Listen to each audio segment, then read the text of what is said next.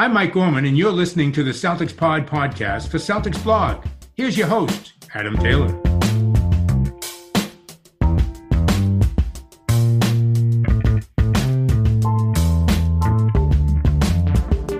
What's up, guys? Happy Monday. Today I'm joined by the King of Celtics podcast, as you may know him, or you may know him as a recently published author. How are you doing today, Mr. John Karalis?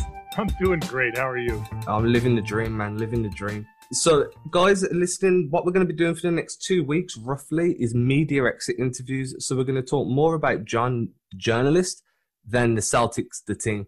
Hopefully we can get some funny stories going on, some happy moments, some bad moments, and then just any stories that we wouldn't have heard generally throughout the year. We'll start with your happiest moment of the season for you, whether that be an interaction you had with a player or a funny trip to the game. All right. So my happiest moment of the season. Whew. Man, so much of this happened so long ago that I don't remember a lot of things. But so I had a lot of fun talking to the guys about their dogs. I did a silly little story early on, Meet the Dogs of the Boston Celtics, which it was after Marcus Smart and Kemba Walker each. They did a video. The Celtics put out a video of each of those guys getting like, I forget what they were, Portuguese water dogs or something like that, or labradoodles or something. So I thought, you know, it'd be fun to talk to guys about their dogs. And, you know, I think that was probably one of the happier days of the season. I always love talking about dogs. When guys are talking about something other than basketball and, you know, they can kind of, they don't have to speak in cliches, that they can actually like open up a little bit. So that was fun. Did you arrange any dog walking activities? Team dog walk? I did not. Although I did encourage the Celtics to have some sort of dog related kind of event for us to cover. You should like have the Celtics with their dogs go to like partner up with the MSPCA and have an adoption event or something and have these guys there. But no, I wish we had a little bit more of that kind of access, but our access is generally limited to post-practice, or at least it is once, you know, in normal times. But I would love to be able to have the level of access that an ESPN or one of the big outlets would have, because if you could say, if you could have an idea like that and say, hey, meet me at such and such a place, can we arrange that? Because that would kind of disarm the player a little bit. And my whole thing is I just want to have a conversation. I don't want to have like, and it's not like trying to say, gotcha. I just want to get like real answers. I want to see people at their most genuine. And so many of these guys, and for good reason, they're so guarded that they, you know, they're afraid of saying the wrong thing. They're afraid of saying something that might be taken, you know, a couple of different ways. So they rely on the same little, you know, tropes. And so if I could ever get them to do something like a dog walking event, that would be amazing. I mean, you have two dogs, right? Yes. So that's going to be a tough one to be able to speak and help, because they're big dogs, so you're going to have to be really in control of those two while trying to have that conversation anyway. Yeah, you know, but I'm a big guy, I get big dogs. You know, ideally I'd love to have like a pack of Rottweilers, you know, me and 4 or 5 Rotties just walking down the street. That'd be fun. I've got one, and one's enough for me. So the next one I've got for you, some of these are going to kind of throw you off guard, which is why I've kind of put them in this way. So the most rewarding moment of your season. So the most rewarding, I think I'm going to go, and this might be my answer for a couple of different things, because this was such a good moment. You remember Marcus Smart with the broom freeing the ball that got stuck? It was 2 games in a row that the ball got stuck. And the second one, he was on the bench and he came off, and Brad kind of like, go out there, and Marcus did that, and he got the MVP chance. So I, after the game, was in the locker room, and the way it works is after a game, the Celtics PR will say, okay, we've got these 3 players, whatever. and Marcus wasn't one of them. So, but if you see a guy after the game, if you see a guy that isn't talking in the scrum, you can still go up to his locker and ask him if he's got, you know, a minute, if he wants to talk. So I went up to Marcus, and I thought I was going to get a fun little, you know, 300-word story about the broom, and it would just be kind of like forgettable. But once I started talking to Marcus, he was like, it was obvious that he knew, he felt something more about that moment. And he started going into like, you know, there was a time when the fans would have been chanting something different to me. And then immediately I realized like, whoa, that was meaningful. The MVP chants weren't just fun.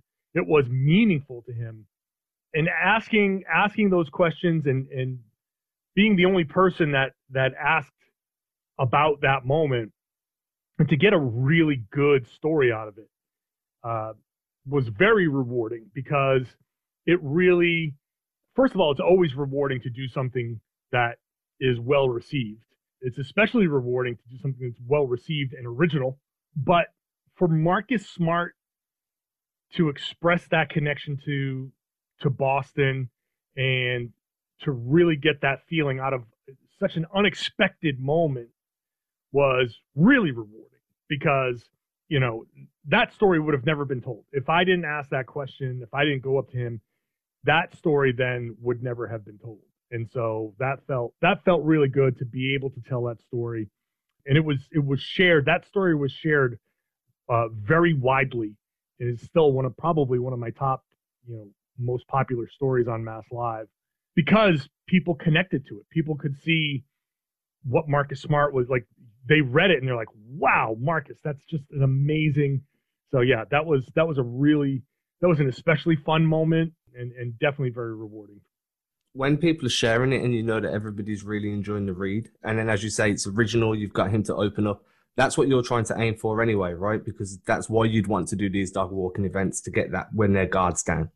Yeah, you know, my big priority, like when I'm writing stories, like I want to really, really show the human side of these guys, because I see every day on Twitter people basically almost forgetting that they're human beings, that, you know, a guy has a bad game. Gordon Hayward had, you know, a couple of bad games in the conference finals, and people are just losing their minds over it. And it's like, he came back from an injury early and missed the birth of his son to try and help the team win.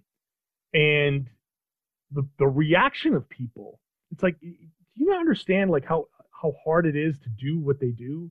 So when I say I want to get these guys' guards down, it's because I want those human moments. I want those moments where they are themselves. I want Jaylen Brown to be Jaylen Brown, not Boston Celtics forward Jaylen Brown. You know, I want him to be Jaylen, the guy that, you know, folks in Atlanta grew up with.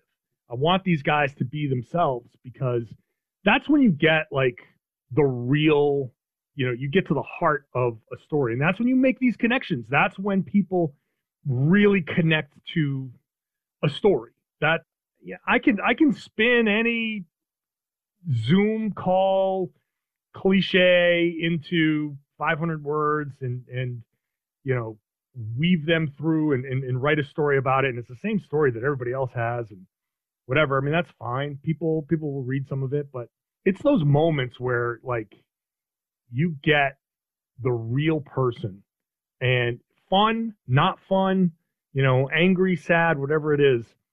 That's what I think, and that's what every writer is really hoping for, is to get that real connection, because that almost always translates into a high quality story. It's not about the person writing the story. It's not about me writing a good story. It's about the subject giving good material. And all I have to do is just arrange it in the right order. So good writing isn't me being, you know, whatever you want to say of my writing ability. Good writing is first and foremost good, just good source material. And that's kind of threw me a question I want to ask that I didn't have planned. Probably about a month ago, midway through the finals, Bobby Manning tweeted out just a normal tweet like he does during these post-game press conferences via Zoom. And the one he put out there was, John Karalis seems to be able to get Brad Stevens to open up more than everybody else. Brad usually gives really well thought out answers to John.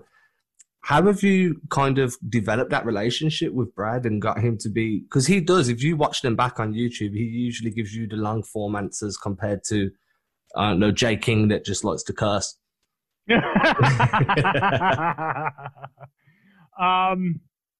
don't know, man. Like, I've gotten my balls busted a lot because Brad seems to have, I don't know, he seems to give me good answers, and you know, other writers will bust my balls like, oh, you know, Brad, there's you know, John's Brad's favorite or some stuff like that. Because like at first he's done it more now where he just refers to people by name, but he never really used to refer to people by name, and but he would kind of usually refer to me. So people would be like, oh, we got John referenced by name 2 times today, like, which I don't know. I think he knows. Like they read up on us. They know our backgrounds. They know our stories. I think I'm just guessing here. I think Brad understands like kind of my basketball backstory is a little similar to his basketball backstory, as we were both Division III players, and you know we both took roundabout ways to get to where we are, and we're both kind of sort of in the NBA in some form. Like he's an NBA coach and I'm an NBA journalist, and like this is, you know, we're both in the same place at the same time, but both started from like humble Division III beginnings and all that stuff. So I think he understands some of that stuff, and frankly I try to be genuine. Like I'm hoping part of this is that I come across as genuine, that my questions to him aren't, first of all, my questions to him aren't generally like throwaway questions. You know, there are a lot of people who swoop in out of nowhere. Some, you know, I won't name any names, but like not the regular folks. Somebody comes in from somewhere and they ask like a cliche question and you get a cliche answer. And I try to avoid those as much as possible.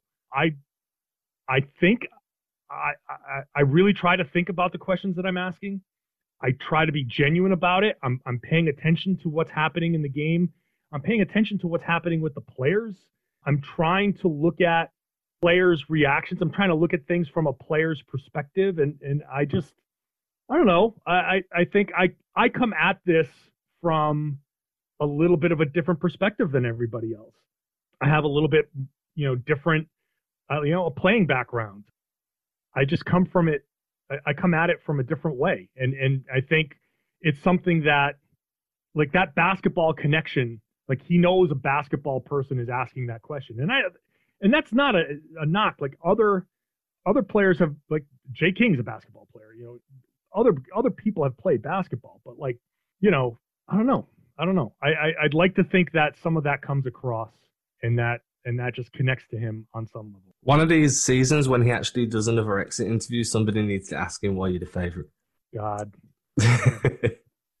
I'm so uncomfortable with that because like I don't want to make it sound like, because I'm probably not, I don't know if he has a favorite. I'm sure everybody has like, everybody has a writer that they either like or don't like.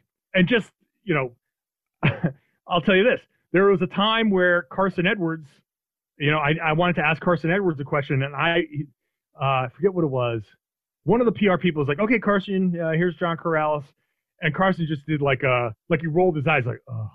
Like, I don't know what I did. I was like, what did I do to upset Carson Edwards? So, I don't know. Maybe Carson Edwards doesn't like me. I have no idea.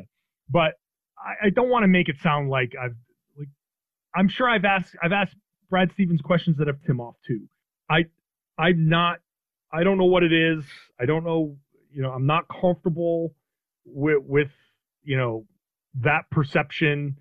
All I want to do is the story. My priority is never once, not once, about anything about me. Like, I'm not part of the story at all.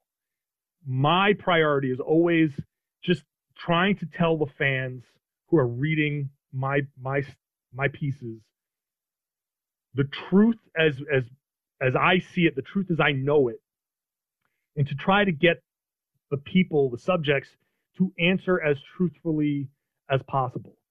And that's like I went to school for that. I've, you know, had years of experience trying to ask questions in a manner where you don't just get yes or no.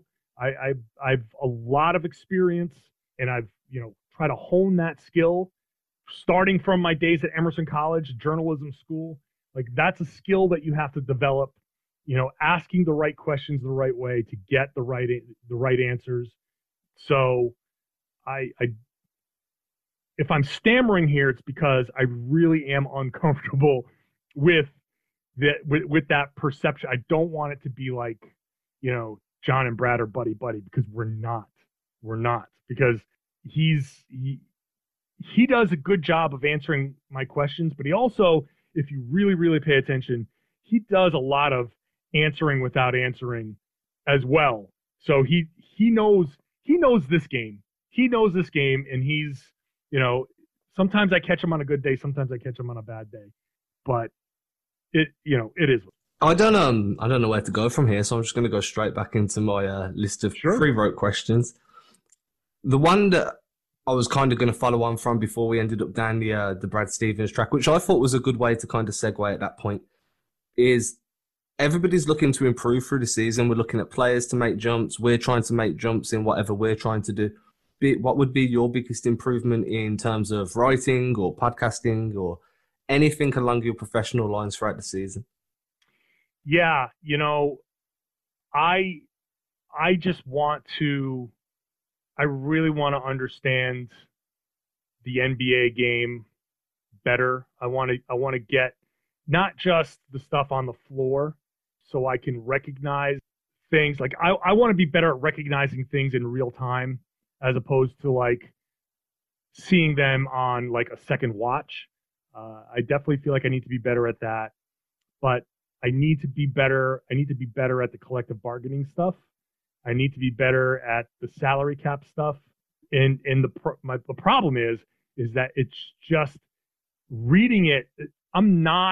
That's not how my brain is wired. I'm not a numbers guy. I'm not like an accountant. I'm a word guy. So going through the collective bargaining stuff, and then like that makes my eyes roll back into my head. Like, that's hard to do, but I really, really try to grasp it, and sometimes I don't, and it really bothers me when I get something wrong. So I definitely need to get better at the collective bargaining stuff, and then processing that collective bargaining stuff into real NBA level stories. Like, I can read the collective bargaining agreement, and I can understand certain things, but then I want to be the guy who also can tell you, these are the three things that could happen. Like with Gordon Hayward, I think Gordon Hayward's a great example, because I'll sit there and advocate for an opt-out long-term kind of contract, but then I see like Ryan Bernadoni at Danger Cart on Twitter, who's like phenomenal at this stuff. And he puts out a thread that says, yeah, well, if you want to talk about Hayward opting out, you got to look at the escrow payments. And, you know, that's an important element of this. And I'm like, escrow payments? Like, oh, yeah, I know that there's an escrow that holds a percentage of the player's salary. I know what it is, but he's talking about it at an entirely different level that I had no concept of. And I'm like, Jesus, this is advanced level stuff. Like my joke is that I'm like a high school science teacher, where I know the stuff, and I can teach people like sciencey stuff, but there are a lot of people who are like theoretical physicists. That's the NBA. And that's what I want to be. Or I want to be closer to that. So, you know, I think generally speaking, fans don't pay attention to any of that stuff. Why would they?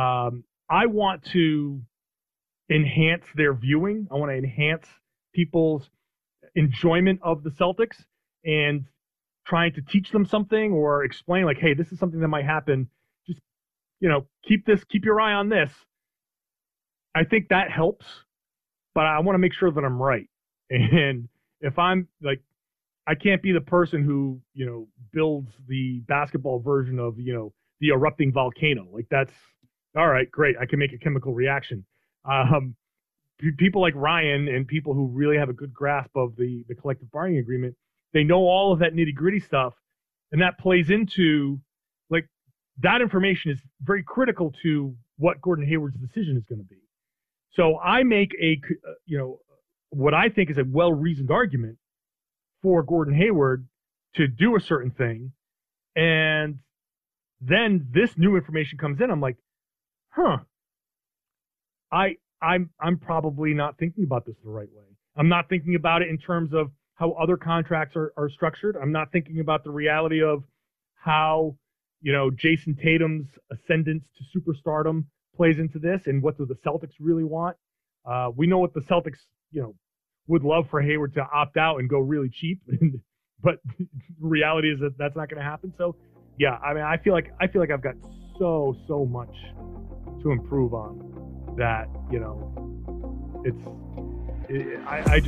I wonder sometimes if I'm ever going to get to that point. It's just so much.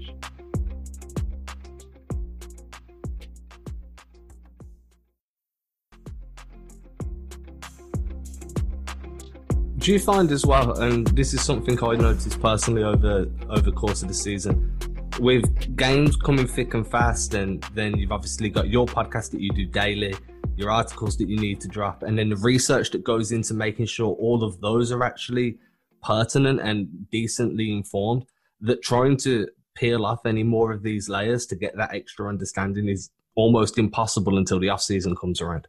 Yeah. I mean, it can be a lot because, you know, recording and editing a podcast, like I don't have a producer. So I record and edit and publish my own podcast.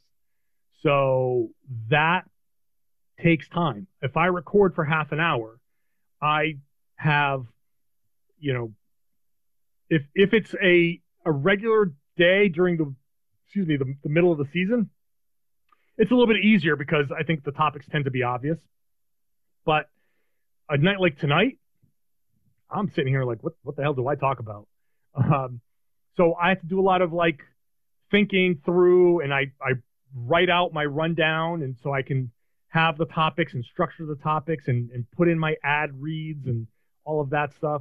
So a half an hour podcast can take me an hour and a half to do between the research, the producing, the, you know, publishing and all that stuff. That's on top of watching a game, then rewatching a game. You know, ideally I'm rewatching a game the next morning so I can kind of watch for things that I didn't quite see the first time around. And I'd like to get that done before I have to talk to the Celtics again, so I can ask the questions and say, why did such and such happen when, you know, in this quarter, in this situation. And even if I'm just like noticing something that I tuck away to see if it happens again. So I rewatch a game. Maybe I write something off of something I noticed in the rewatch. If the Celtics are practicing that day, I have to either go to the practice or be on the Zoom call, write about that. Then, yeah, like, and I have to pay attention to the rest of the league as well because I'm on the Lockdown NBA podcast. So I have to like really keep an eye on as much of the league as I can.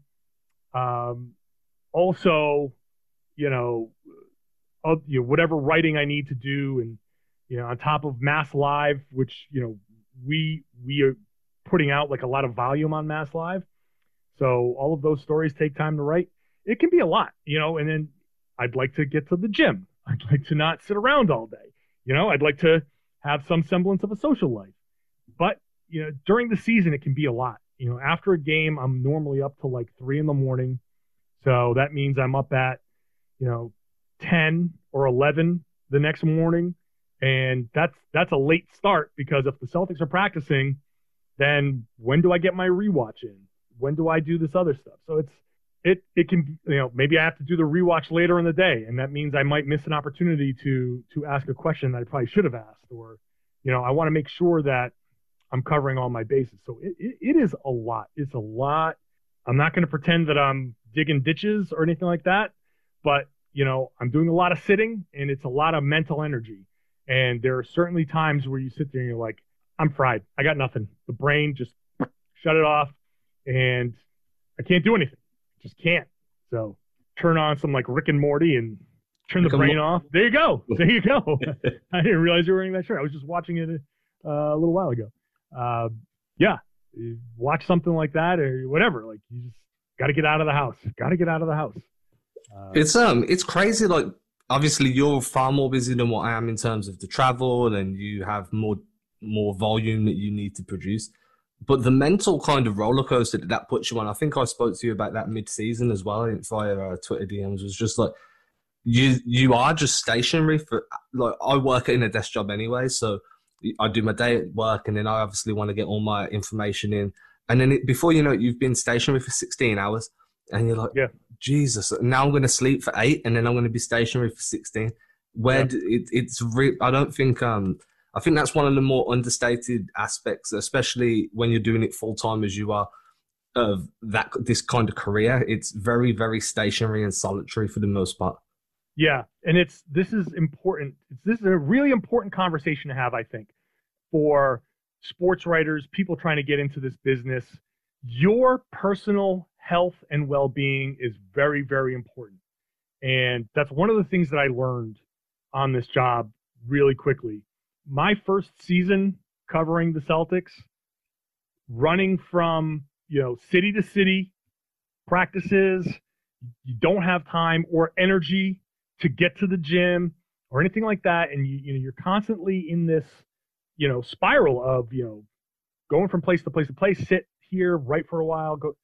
I ballooned up to, I didn't even weigh myself, but I probably got up to 270 pounds easily. And I'm 6'5", so I'm a big dude anyway. So, but I was big, and like, I've only just started to get myself back down to, you know, somewhat of a reasonable weight, but you can't let that happen to you. If you're in this business, you have to find a balance. And then there's the mental aspect. You're constantly burning mental energy, and you work in a business where you're constantly watching page views. And so, like, I have a page views goal that I have to hit. And when you write something that you think is good and people don't respond to it, that gets deflating. And that plays on your mental health too. Like, I've spent so much of my life getting myself to a point where I don't care what people think. Like, I'm going to live my life, and I do not care what your opinion is of me, the person, because it doesn't impact me. I don't know you. Your opinion doesn't really matter to me. But I'm in a business where your opinion of my work really matters to me, because if you like, I want you to like my work. I need you to like my work. I need that, not just for my own personal edification. I need the page views. I need you to love my work, so you share it, so more people read my work. Like the Marcus Smart thing. Like, I needed that to happen. And every once in a while, you hit on something that organically just floods, and you get the page views. But you put in a lot of work, and if you do something original, then you go through a lot of reporting, and you're proud of the work that you do, and you put it out there, and like, crickets, that's hard to deal with sometimes. So your physical and mental health, you have to take care of that and make sure that you're in a good place to be able to deal with that stuff. Because if you're not, this business is going to really do a number on you. Like this isn't, you know, like I said, I'm not digging ditches. I'm not in construction. You know, it's a different kind of toll, but you have to take care of yourself. You have to make sure you're eating well. You have to make sure that you're getting some level of exercise. So you're not creating health problems. You're not going to have some sort of cardiac problems or, you know, other things that come up, and you have to be, you know, you have to work on your mental health to make sure that you can withstand some of the things. People are mean. People do not care. People will call you all kinds of things. They really suck. Some people really, really suck. And it's like, if you're not in the right mental place, that can actually hurt. You know, like I have had days where I'm like, no, like 99% of the time it doesn't bother me. And like one time somebody says something, I'm like, well, that was unnecessary. And it kind of like sours my day. I'm like, why did I let that one comment get in my head? But like, you have that moment of weakness. Maybe you didn't sleep well, or maybe it was after a game and I went to bed at 3, but I have to be up for an 8 a.m. flight to the next city. And like, I'm just scrolling through Twitter. I'm like, you know, like this, you know, you have those moments. So there are certainly challenges to the job. Yeah, it's definitely something that throughout the season, and again, it's not at the same level as what you're experiencing, but it was definitely moments in the season where I was like, man, you find yourself watching what everybody else is doing, and then you do like you put like 2-3 hours into a piece, and then it just isn't as received, and it does get to you in a different way, ways that you don't expect to kind of like. It is a roller coaster because you ride the highs and then you really ride the lows as well. Now, I'm sorry, I just one more thing because this. You watch that we have this Celtics beat has a lot of talent on it, like a lot of talent. I think the writers on this beat are all phenomenal. And every once in a while, someone will put out a story that because it's so good, I'm like, God damn it. Why didn't I think of that? I get so mad. I had a conversation with Jay King. We were sitting there one time having beers. I'm like, you put me off, man, because you come up with a story, like, and I read it, and I'm like, damn it, I should have thought of this. This is so good that, first of all, it's good, and like, we're all competitive. I'm as a former basketball player, like, I want to be the best. I want to be the best at everything. So when somebody does something that's so obviously better than me, I'm like, oh man, damn it. And when somebody has an idea that feels like I should have had, but I didn't have it, then that really messes with your mind. You're like, why didn't I think of that? Like, oh, God. So, but that's going to happen. Like, this beat is so, so good. But that's another thing mentally, like, you have to be careful of, like, I think a lot of us have this imposter syndrome anyway. Like, I don't know. I feel like at any moment people are going to realize that I'm a fraud and, like, stop reading and stop listening and whatever. And you're gonna be like, wow, Karalis really is foolish. All right, he's done. We cancel him. I'm waiting for that moment. And to have like so many good writers put out stories that like I feel like I should have thought of, like exacerbates that to some degree. So like you got to be careful about that stuff. I've said this multiple times. I've never said this on this podcast, so this is a first. But I've said it multiple times. Sometimes you look back and you're like, why did I ever try and penetrate the impenetrable Celtics beat? Why didn't I go and cover the Suns or the Pistons or something that is far less saturated? And it's just like, well, I've made that bed at this point. Right. This is such a stupid business, but it's an impossible business. Like so many people ask me, like, oh man, you want to like I want to do what you do, and like, all right, first of all, I tell everybody this exact same thing. This business is just like the sports that we cover. There are limited spots. There are people who are in these spots that are going to stay in these spots. So they don't open up much. And once you're in, it's very easy to like lose your spot. If you're not careful, you could get canned, fired, gone. And then what? Then you're stuck. And, you know, here I am. I'm covering the Celtics. I'm from this area. It's great. I just moved to a place that's closer to my family. Like the next day, if I were to buy a house, like that would be, you know, like a normal person, you know, you live here, you work here, you buy a house, blah, blah, blah. But if Mass Live fires me and there's no other spot to cover a team in Boston, but the Phoenix Suns have an opening, maybe I have to move to Phoenix, or maybe I have to go to Los Angeles, cover the Lakers. And I can't sit here and be like, ooh, Lakers. I grew up hating the Lakers. I can't go cover them. Like, bet your ass, you better be out there. You know, jobs open up, so you better be open to a lot of things. I'll be happy with any of them, to be quite honest. It's tough though, it really is, and especially like you said, when everything's so saturated with talent. Now, I did say we'd be done in 20. We've ran over, so I'll finish on this one. What was the hardest part of your season for you? The Zoom calls. The Zoom calls, I didn't like those because it was limiting. And look, I will say this. I'm saying this to answer it honestly, but not to complain, because this was the COVID situation. There was no other option. And certainly the world had much, much bigger problems. So I'm certainly not going to sit here and say, woe is me, these Zoom calls suck and whatever. Like, please, everybody who's listening, understand that. I understand where this ranks in like problems in this world. It's like the lowest problem.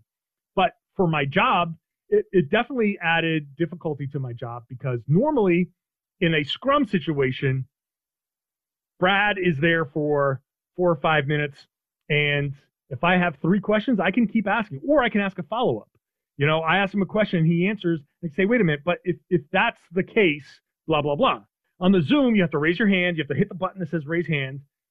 They unmute you. You ask the question, then they mute you. So if I have a follow-up, I can raise my hand again, but there's no guarantee that they're going to call on you. So it homogenized the entire process. There was no room for one-on-ones. You had to try like a roundabout way to get the one-on-ones done if you could get them at all, which I couldn't. A couple of guys did manage something, but so that made everything the same. Like, we all had the same Zooms. We all had the same quotes. So there was none of that original stuff. I couldn't have that Marcus Smart moment that I had with the broom over Zoom, because they just brought up certain guys. And if I had a question for Grant Williams and he wasn't one of the guys that was coming up to the Zooms, tough. You don't get that. So that was my least favorite element of it, but I totally understand it. This is, you know, the fact that they were able to put this entire season back on and these playoffs and to do with no COVID cases, like, that's the trade-off. Fine. But I didn't have to like it. That's fair. No, you don't. It's when they started doing the Zooms, I was like, this is actually awesome. I managed to get on a few randomly, no Celtic Zooms I've been on, but I was on a couple of I was on the Ja Morant Rookie of the Year one, which was a highlight of my season for me, which was, nice. I mean, I'm never going to get to do that unless I'm randomly in Memphis for a weekend and I get super lucky. So they benefit, but definitely I can see what you're saying. There's no follow-ups. Yeah. I can see, like, from when I was a blogger, like, Zoom calls would have been like the best thing in the world, because like it levels the playing field, right? But, you know, for me to do my job, it made it a lot more difficult. It's probably why you saw more columns from me, because it was like, that's the only way to do something original was to write something that had my own thoughts. Like, that was it. So it was a little bit more opinion based, and I'm not a columnist. I'm happy to write them, but that was the only way to get something original out there. So that's the exit interview done. I don't know if you've ever done an exit interview for yourself before. No. Something a bit different. But I'm happy to do them. You know, this is fun. It's different. Thank you for jumping on. Guys, if you haven't bought John's book already, where can they find it, John? Anywhere books are sold, but certainly on Amazon. But if you have like an independent bookseller or something like that, you can certainly go through them. But Amazon, Barnes & Noble, it's called The Boston Celtics All-Time All-Stars, the best players at each position for the season. And that's it, guys. So you can catch us again on, this will be Monday. So you'll catch us again on Wednesday when we'll have another exit interview for you. Thanks again, John. You got it, man.